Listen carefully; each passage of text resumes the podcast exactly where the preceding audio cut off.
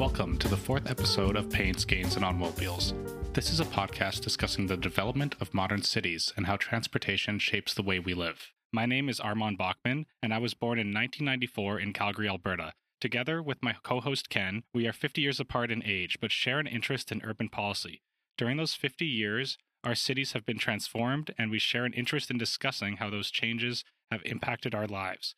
On this episode, Ken and I will be discussing how we have rediscovered the the appeals of walkability in our during our lives.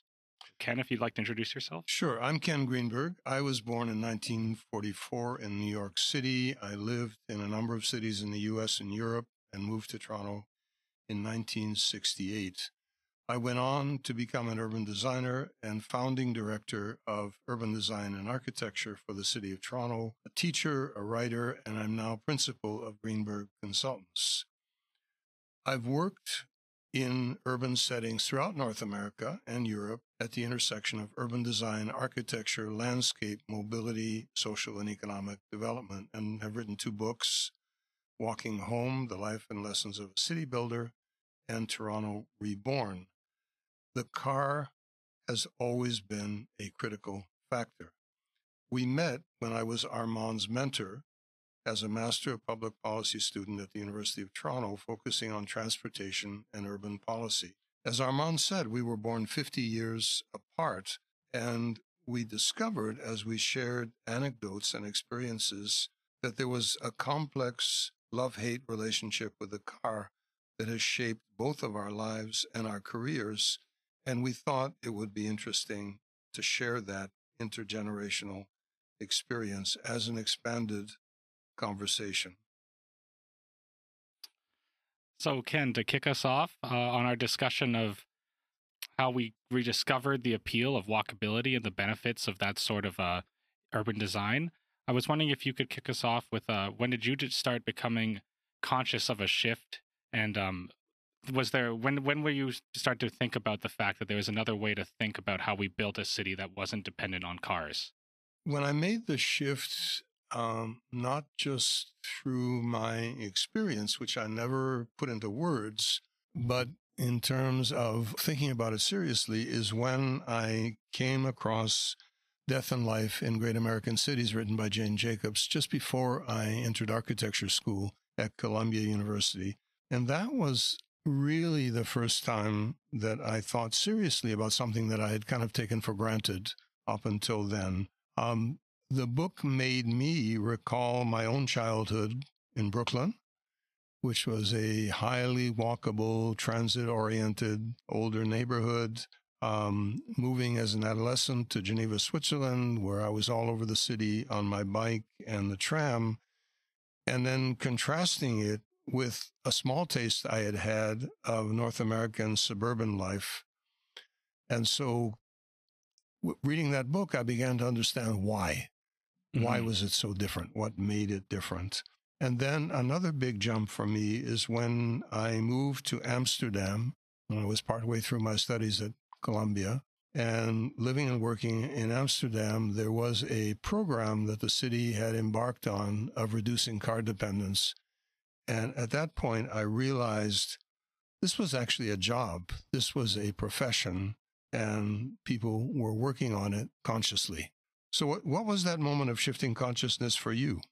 I'd say for me, it was a somewhat similar in, in the time of my life that it occurred. I'd say that the first taste of it was um, kind of my university experience. I went to Western University in London, and I think not a lot of people maybe look at at it like this. You have to maybe be an urban planning nerd, but for a lot of people, I think people you know talk about the college experience in North America as a very kind of a formative experience for a certain a certain group of uh, people that g- grew up in North America, and I think an element of that is that university campuses in a lot of places are kind of a little walkable city. You know, students live on campus, especially in their first year, and they walk to classes, they walk to see their friends at different places on the campus. Um, a lot of time places, certain campuses have kind of everything available to them. At university, I would bike and walk to class a lot, and kind of uh, in, in just kind of noticing that I enjoyed that way of getting around more, and also living in a place that I could walk to my classes even um when I wasn't living on campus, just living nearby campus was always a really appealing and a nice thing to be able to do was to take buses. So you you thought that could be a model for how people live not only on campus but in real life in the city. A little bit, yeah. I think maybe at the time, because I was actually studying international relations when I was there. So I was looking kind of at a very big picture, a lot of pretty big picture issues. Um, but I think that was when I first started to, in my lived experience, notice a difference and an appeal towards walkable areas. Um, then I kind of continued, went back to Calgary for a year to quickly for, for work, and then moved out to Vancouver. And I, when I was in Vancouver, I lived in kind of a more walkable bikeable area where I, I bike to work all the time. Or, you know, obviously it's rainy out there. So sometimes I would take the, uh, the SkyTrain, um, and just kind of, kind of continuing to live in that mode. And then that got me more actively, I would say, in, interested in connecting it to urban planning decisions because I was biking on, you know, nice separated bike lanes as opposed to, um, painted gutters in other places that are kind of act as a bike lane, which is you know better than nothing, but it could always be um, you could always have safer infrastructure. Right. And then kind of that really came to fruition for me when I moved to Toronto into a streetcar suburb, as we've discussed earlier. And um, that kind of, I don't know, put the nail in the coffin for me that these sort of, you know, the missing middle, as if you will, these kind of not giant apartment buildings necessarily, the, the tall part of the tall and sprawl, but these medium density areas that are walkable and connected through transit. Um, I started to realize just kind of put the nail in the coffin living in those areas of Toronto that I think we can and we should build more of this going forward, um, as well as kind of all, all along the way connecting it to other issues. You know, the most predominant one being environmental issues and trying to just create infrastructure that people can more easily have a less of an impact on um, climate change going forward. So back to you. Um, when did you start to feel that you could actually? You kind of alluded to this in your last answer that you could actually do something about how our cities are built and you could put these ideas into practice. So, what happened to me when I came to Toronto, I was 24 years old. I was still in architecture school. I had two more years to finish. And I had this strange sensation coming to Toronto from New York of traveling back in time. Interesting. It literally felt like it was a time capsule that I was going back to the Brooklyn of my childhood. Jane Jacobs, who arrived about the same time I did, told the Globe and Mail that she thought Toronto was still relatively unmangled. And by that, she meant we hadn't built all the highways crisscrossing the city. The streetcars were still running, which so many American cities had ripped up. The old main streets were still active and lively. I, ha- I had that sensation that, wait a minute, it's like going back in time. Maybe we don't have to make all the same mistakes, and maybe there's something we could do about it. So after I got out of school, I had a small architectural practice, and I got an interesting opportunity to go to Prince Albert, Saskatchewan, responding to uh, an ad from, from the province of Saskatchewan to do a master plan for the little city of Prince Albert, hmm. 30,000 people. And I actually spent a few months there. And it was like somebody who's been studying the human body suddenly having an amoeba under the microscope. Mm-hmm. I saw in microcosm how the city engineer, the one planner, uh, and the business people were shaping the city. And it occurred to me that they were making the very decisions that were pushing this little city to car dependence, like building a big mall a couple right. of kilometers outside of downtown. And ultimately, they ended up killing it. So I took that knowledge back to Toronto and wasn't sure what to do about it. But a few months later, I got an invitation uh, from then Mayor David Crombie to come into the city and start an urban design group. And that began for me uh, a real chance to turn this into a job, into uh, a mission. And in fact, uh, with my group, began working on turning city streets into more walkable, widening sidewalks, taking away traffic lanes, working on public spaces, and um, realized that if you were in a position where you could actually make those decisions on behalf of a city, you could end up with an enormously different kind of place. And some of these things were relatively simple and straightforward. So for you, having had that kind of uh, sense of, of the possibility. When did you move from international relations uh, and think maybe this could be something you wanted to do as a career?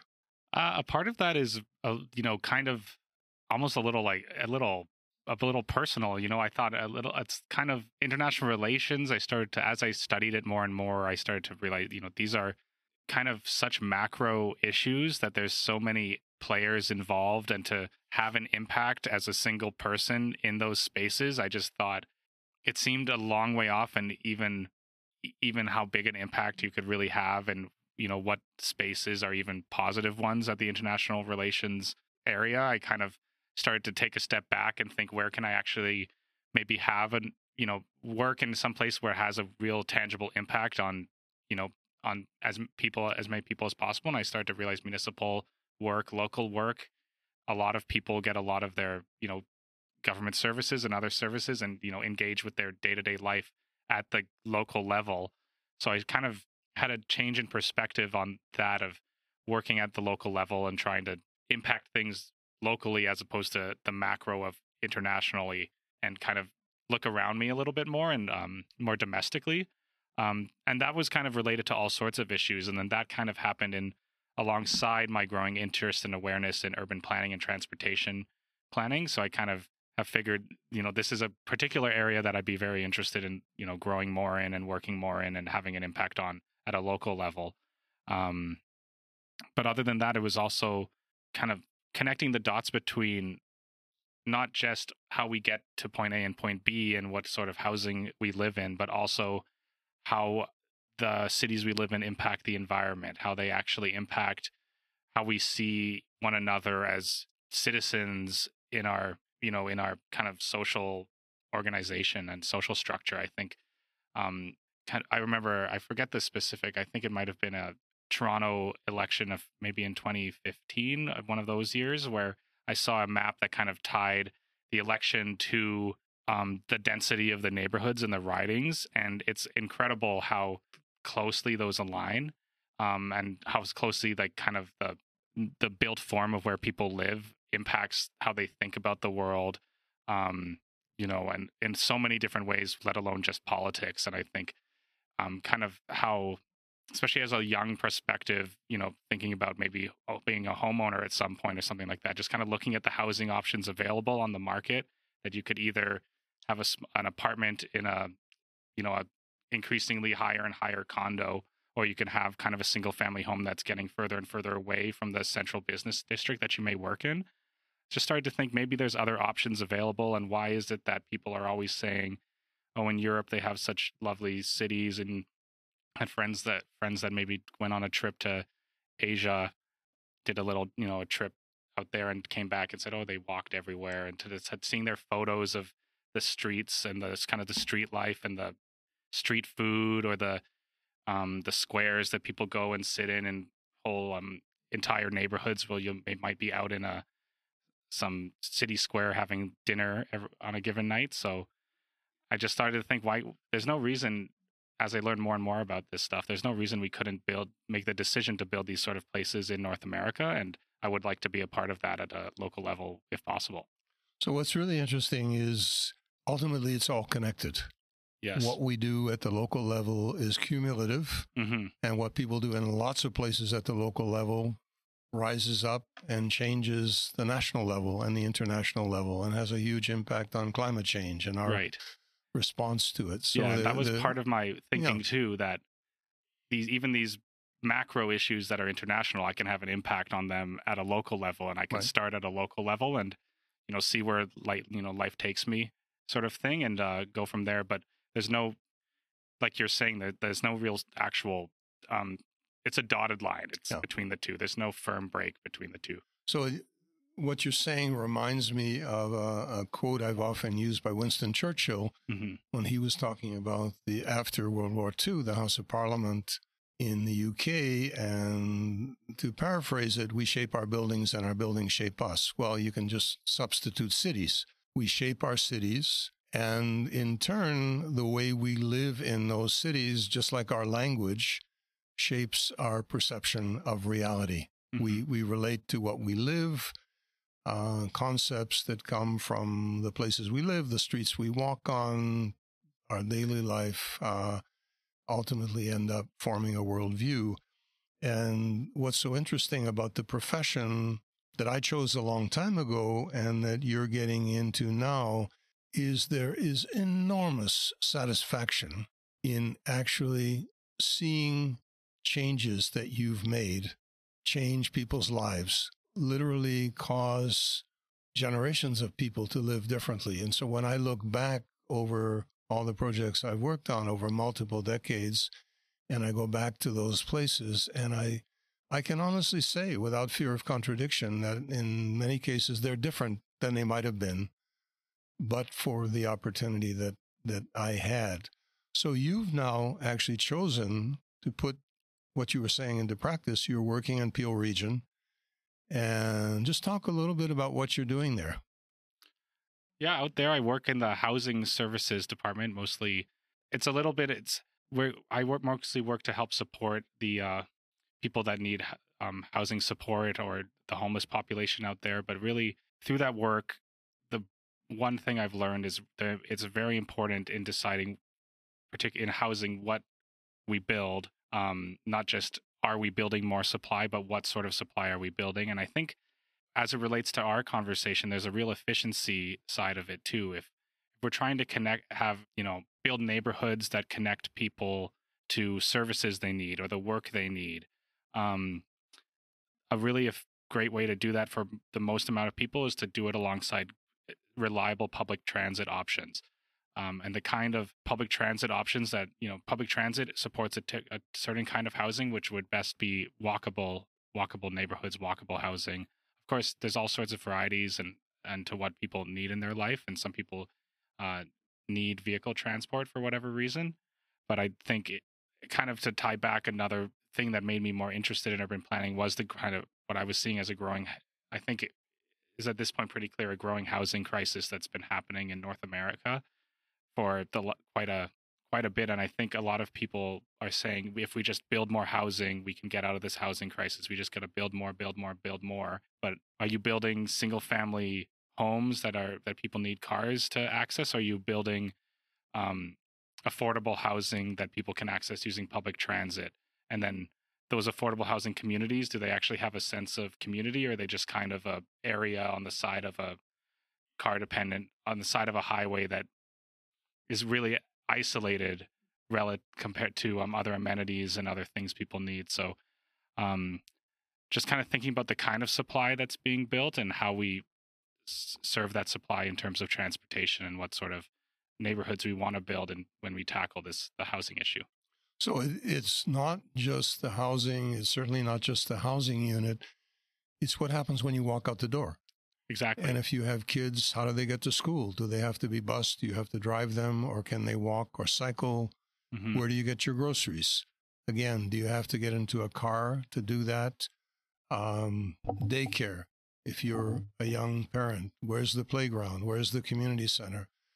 And right now, the discussion we're having about the housing crisis, unfortunately, focuses so much on just the housing itself in isolation from all the other aspects of life. It's also the cost, not just of paying your mortgage or paying your rent, was the cost of your life. If every adult has to have an automobile to do all those other things, that adds enormously to your budget. So, right. to the extent that you can live in a place which doesn't force you to use the car, your life can become much more affordable.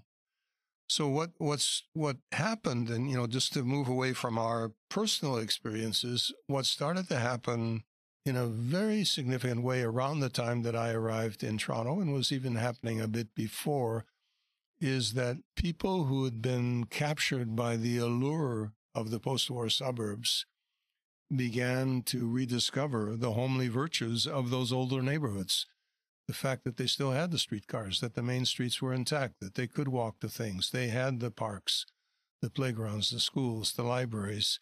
And so they became newly popular, especially with younger generations. I moved into the beach in the east end of Toronto when I was still a student. I loved having access to the boardwalk. A couple of my professors lived there, which is how I discovered it. And it was actually full of young people like me with my young family who were coming from all over the world who said, wow, we can live in downtown Toronto because it's, you know, pretty close to downtown. We can take the Queen Street car if we have to get to downtown or get to the university. We can even ride a bike, even though there weren't great bike lanes. The distance was not that uh, insurmountable. And so that happened throughout the city of Toronto. All those pre war neighborhoods became newly popular and were re inhabited very significantly. And that ended up making an enormous change. In the end, they became so popular that they became more expensive, which is mm-hmm. another problem we, we can talk about later in terms of how to deal with that. But we're now, several decades later, facing a new kind of problem, which is what do we do with all that part of the urban environment that we built after World War II that was built around the car? Because those older neighborhoods had been built before cars were used to any great extent. So they had great bones. They had the proximity, they had the smaller streets, they had all of the aspects of social infrastructure built into them. So now I think the most significant planning and urban design problem for the next couple of generations is what do we do with that post war suburban landscape? And that's become a new problem set, which people like us are dealing with all across North America. You're working in Peel Region, which is part of the 905 in Toronto, which very much has that characteristic. I've spent the last four years working in Brampton in Peel Region on making the transformation so that with the great growth that we're experiencing, we don't make the same mistakes necessarily again. And so, this idea of neighborhoods of proximity, sometimes referred to as the 15 minute, 20 minute neighborhood, has become a new kind of goal for people in our profession, but also for the development industry, which is really interesting. Yeah, I was wondering maybe you could speak a little bit more about what's going on in Brampton as like I guess what you're what you're able to to speak about or maybe the recent discussion across Canada about 15 minute cities um, and how they're picking up. I know um, growing up in Alberta, I saw that it's come up in Edmonton and Calgary politics a bit in some ways of people not quite maybe overthinking the level of uh, control that's involved in a 15 minute city and the what the necessarily a, the man a mandate would be for that, but uh, if there even would be one. But um, just curious how you would see such suburban areas transitioning into um, so far what what people's best practices are so far. So first of all, the uh, the 15 minute city, which you know as a concept really uh, got rebranded by Anne Hidalgo, the mayor of Paris, who talked about le Paris d'un quart d'heure, the, you know the quarter hour Paris is really just how we lived before World War II, and it was everywhere. Mm. And then we moved away from it. So, what's going on now, and the work I was involved in Brampton is an example of this. Is Brampton is, as you know, one of the fastest growing cities in Canada, absorbing tremendous amounts of new population. And so the city in 2018 uh, created what it called the 2040 vision. How are we going to grow? How are we going to absorb all this new population? Where and how are people going to live? And from that came the idea that instead of just building isolated buildings, in many cases, high rise buildings here and there around the landscape in a, in a fragmented and incoherent way. Let's gravitate to where the new transit, the expanded commuter rail service, the GO system is happening with 15 minute all day service, light rail, bus rapid transit. Let's focus the development on those places. And it wasn't a hard sell to the development industry because that's what they wanted to do anyway. Mm-hmm. And then how do we build in all those things which make daily life work on that 15 minute basis. So, how do we get ahead in terms of the schools, the community centers, the libraries, the local shopping? How do we get ahead of the curve so people won't just be moving into towers, but still having to get into their car to access everything? And so the city has ended up playing a much more proactive role. It's not coercive, it's cooperative. And I have to say, the development industry, for example, around an area called Uptown, which is at Steeles and Hurontario, Ontario, where the light rail is coming in, we had seven or eight developers who decided to build right there because that was where the new transit stop was going to be. And so the choreography of how do you make those individual developments and their designs into a walkable new neighborhood is really what it's all about. And a model has emerged, which is being replicated in many places in Brampton, but also all across the Greater Golden Horseshoe. You're seeing instances of this crop up where former regional malls or power centers are actually being converted into neighborhoods. Mm-hmm. That's a really interesting trend as well because it's an echo of what we saw historically in the development of cities with London, for example. London in the UK really grew, or the beginnings of its growth really came as a result of rail being implemented there. And at the rail stations, you would see pockets of growth kind of around the rail station because suddenly this new rail station out in the what was once once the countryside around London became someplace that you could access downtown London where people worked in a much quicker time because that rail station was built there. So people would build in proximity to the rail station where they could walk to the station and then go to work in London. And you saw that, you know, continue with streetcars at a kind of a, a different model because streetcars stop more regularly. So that's how you saw what we've discussed earlier of the streetcar suburbs. And now, as you're saying it, we're seeing it in the Greater Golden Horseshoe based around these regional rail GO train hubs, which is a at least a really good starting place to build back these areas in a new way. And I I like to frame it in a way that it's not it's not you know coercive. If anything, it's providing more choice to people and how they live. It's um, trying to remove what was actually more coercive in the existence of these zoning requirements that Im- mandated essentially single family housing in huge areas um, by removing those sort of requirements and allowing like you're saying these are these developments are often in partnership with the development community and they're eager participants it allows more choice in how people want to live and the housing options that they choose to buy with them when they have the options available to them it doesn't only limit the options between um, a one or two bedroom condo and a you know much a larger house somewhere that's you know further away from maybe an area you might w- want to live or kind of locks you into a lifestyle where you are the expense of a car or something that you maybe would choose alternate an alternative if it was available. So what's interesting is a 100 years ago, or uh, in the early part of the 20th century, all this came naturally, almost organically. You had, um, in the case of Toronto, you had um, street rail companies. They were private companies that built the streetcars before we had the TTC. They were also, in many cases, the land developers. You had builders, and it was just common sense that you got the shops along the streetcar routes near the stops because people were walking back and forth to get the streetcar. That's when they would do their daily shopping.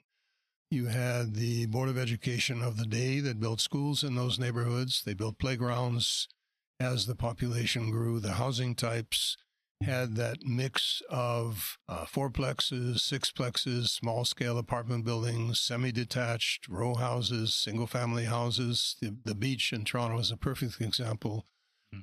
of that mix. And we, with um, zoning, as we got into the post war period, with the infatuation around the car that we've talked about in previous podcasts, with the idea of separating everything we formed a whole bunch of really bad habits.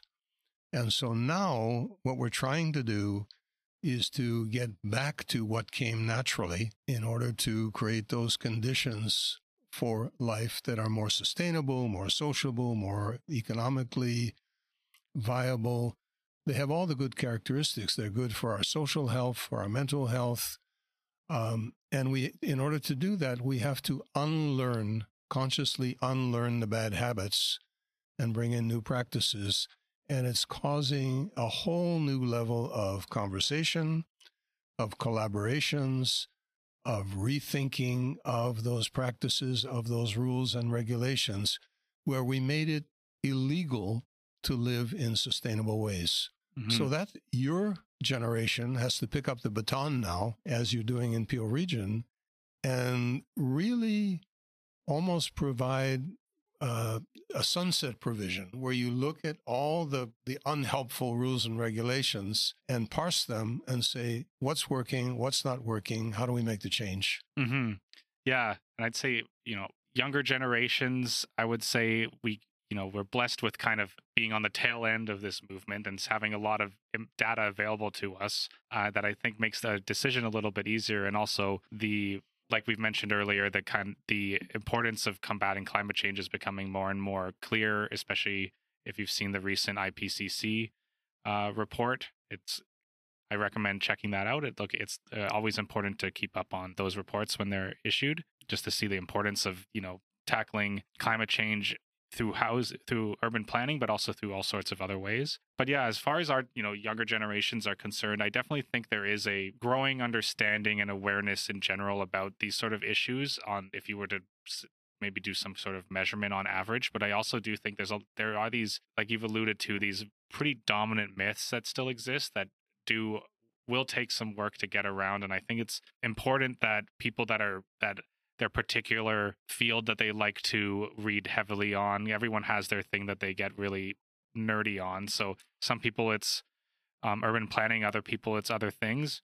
Um, so the people that are get you know spend a lot of their time learning a lot about urban planning have to, and that's kind of a purpose. Of, of one of the ideas we had behind this podcast is try to appeal to people in their own language and through their daily lives and get through a lot of the the jargon and the kind of the policy speak that um, people often speak at and show how these are decisions that were made that we can make different decisions and they do impact how you live. You know if you like going to certain cities on vacation or certain parts of town um, when you have a free sunday it we can build more areas that are like that and they can be a choice available to you um, throughout the country and not just in certain pockets of the country that are you know the more appealing neighborhoods or the more appealing cities.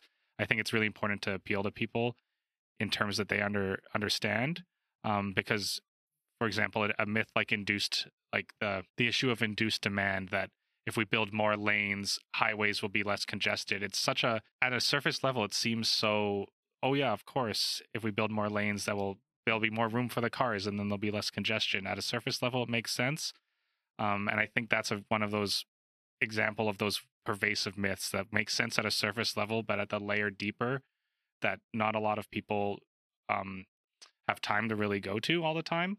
Um, it it ends up being a myth, a proven a proven myth. So I think kind of cutting through those is really important and understanding the language and getting into the spaces. Um, I know you've been on the radio recently, so in getting into spaces like that to speak to people where they're where they are and um at, in terms that they understand is really important, especially you know younger generations we have more information available to us. The internet's a great thing too. There's a lot of blogs or YouTube channels and stuff out there of people just trying to put these this information together in quick small packages that people can digest that are targeted towards popular audiences. And I think just promoting those sort of things um, for to younger people, but also it has to be an active process because it's not just going to happen naturally. It's it, I think it's important that people that are interested in um, addressing these issues. I try to be really active and engage with people at, in their levels and in their spaces. So you're absolutely right. We would be really misleading people if we gave them the impression that this is now on autopilot. We're going to do all the sensible things and it's all going to turn out fine. The truth is, there is an ongoing struggle. The two paradigms, the new paradigm that we've been describing of living in a more sustainable way, more walkable way, more emphasis on transit is has its momentum and is moving ahead. And at the same time, the old paradigm, the post World War II auto oriented paradigm, is still alive and well. Just noticed on the QEW, the big highway leading down to uh, to Hamilton and and to uh, Niagara, they're widening the highway. They're making it uh, twice the size of what it is today we still have a provincial government that's determined to build a new highway, Highway 413, which not only will induce traffic, it will induce sprawl. Mm-hmm. And we're having an argument about whether to be one of the only cities in the world, if not the only one, that's going to rebuild an elevated highway right in the heart of the city. So, to put it crudely, we are sucking and blowing at the same time. we're really doing those things that are in complete contradiction. We say certain things and we do the opposite. So this it's very important to advocate as strongly as possible for making the shift, which is not about a lifestyle choice anymore. It's really about survival. It's about mm-hmm. dealing with the existential crisis of climate change as if even if there were nothing else at stake. Now, what's unfortunate is that change is hard and people react to change in different ways. And it is easy to run for office by exciting people's fear and making them angry and making them uncomfortable and turning issues which should, by all rights, be nonpartisan, should just be a matter of doing the right thing into wedge issues. And that is, unfortunately, the reality that we're living through. We have a new mayoral election, a surprise election coming up. Uh, we're going to elect uh, a new mayor on June 26th. The candidates are already staking out positions that put them in one camp or another.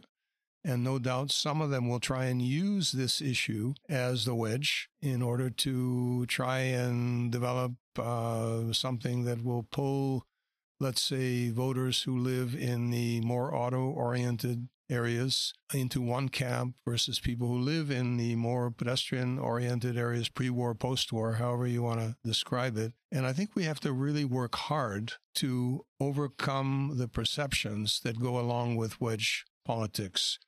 So, this is perhaps a good point to just advertise our next podcast, which is The Politics of Transformation, the so called War on the Car, which is a slogan that was used in the 2016 mayoral election in Toronto and still seems to be out there. So, perception and reality around the war on the car. That'll be a exciting episode to tune into, I'm sure.